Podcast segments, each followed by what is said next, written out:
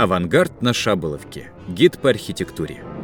Подкаст «Электор Некрасовки», Центра авангарда и галереи на Шаболовке. Рассказывает Александра Селиванова, кандидат архитектуры, куратор Центра авангарда и галереи на Шаболовке. Эпизод 1. История Шаболовки. Здравствуйте. Сегодня в первом рассказе о районе Шаболовки мы поговорим, собственно, о том, почему этот район действительно уникален и почему его можно рассматривать как место невероятной концентрации памятников конструктивизма и авангарда, почему этот район может э, служить примером того, как новое государство видело совершенно по-новому организацию жизни повседневного быта людей в 20-е годы. Действительно, этот район вобрал в себя, включил в себя огромное разнообразие новой типологии зданий, которые должны были формировать жизнь и оформлять жизнь человека э, с рождения до самой смерти. Конечно, в Москве было несколько таких э, городков, которые полностью э, вбирали в себя все формы жизни человека и которые оформляли заново этот быт. Но, наверное, именно здесь, на Шабловке, появились самые радикальные, самые яркие образцы этой архитектуры. Почему получалось так, что в 20-е годы э, эти районы застраивались комплексно? Конечно, старые города, как Москва, как Петроград, Ленинград, не имели возможности впустить эту новую архитектуру в центр. Слишком много было памятников архитектуры, которые, конечно же, не могли сносить, не могли э, реконструировать. И только сталинский план реконструкции Москвы 1935 года уже радикально подошел к реформированию самого центра города. В 20-е годы надо сказать, что отношение к памятникам архитектуры гораздо более э, было внимательным, хотя э, принято считать совершенно обратное. Так вот, именно в эту эпоху застраиваются окраины города. Надо сказать, что это территории, которые примыкали к окружной железной дороге, и Конечно же, это места, где больше всего концентрировалось э, фабрик, заводов, промышленных центров. И, в принципе, логично, что вот эти новые рабочие городки возникали в непосредственной близости от промышленных центров. Эти районы, которые сейчас группируются приблизительно вокруг так называемого ржавого пояса Москвы и вдоль МЦК, были действительно окраинами, и в большей степени были застроены одно-двухэтажными деревянными домиками с огромным количеством огородов, садов и просто пустых территорий.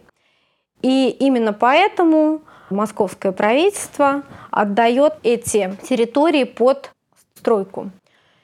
И юго-западное направление, то есть вот как раз-таки район Шабловки, в этом плане считался самым, наверное, одним из самых привлекательных ну и с давних времен было понятно, что и по розе ветров, и по, а, с одной стороны, близости к центру, с другой стороны, благоприятности рельефа, это вполне перспективное место для роста города.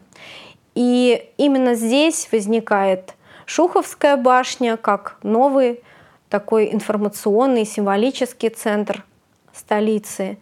И вокруг Шуховской башни разрастается этот новый район – который, конечно же, напрямую связан с крупнейшими заводами, которые здесь были еще с дореволюционных времен.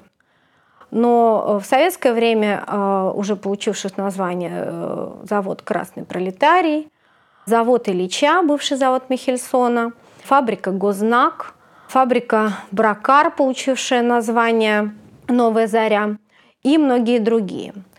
И в те времена район Шаболовки находившийся между двумя монастырями, Даниловским и Донским, в большей степени был заполнен огородами и садами. Если верить картам конца 19-го, начала 20 века, это в основном э, полицейские огороды, здесь было несколько полицейских частей, и малоэтажная деревянная застройка.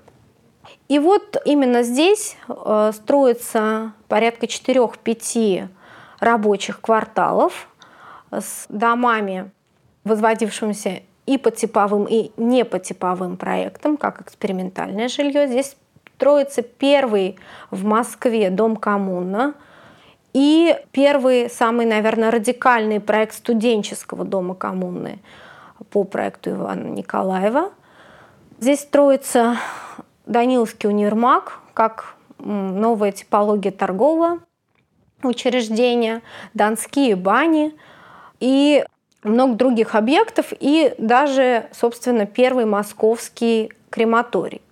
Таким образом, на примере района Шабловки, где-то в радиусе, наверное, километра вокруг Шуховской башни, можно увидеть все разнообразие новой советской архитектуры, и можно увидеть, как действительно этот стиль, а, эта архитектура должна была заново организовывать все стадии, все этапы человеческой жизни, потому что в том числе и экспериментальный роддом был построен тоже здесь. Наверное, поэтому это место сейчас и можно воспринимать как такой конструктивистский Кремль в Москве и э, совершить здесь э, прогулку, которая могла бы э, действительно рассказать об эпохе и об архитектуре, социально-политической истории страны, наверное, больше, чем какие-то э, разрозненные объекты в городе. В дальнейших выпусках мы э, рассмотрим отдельные объекты, отдельные здания, постройки в этом районе и остановимся подробнее на их истории.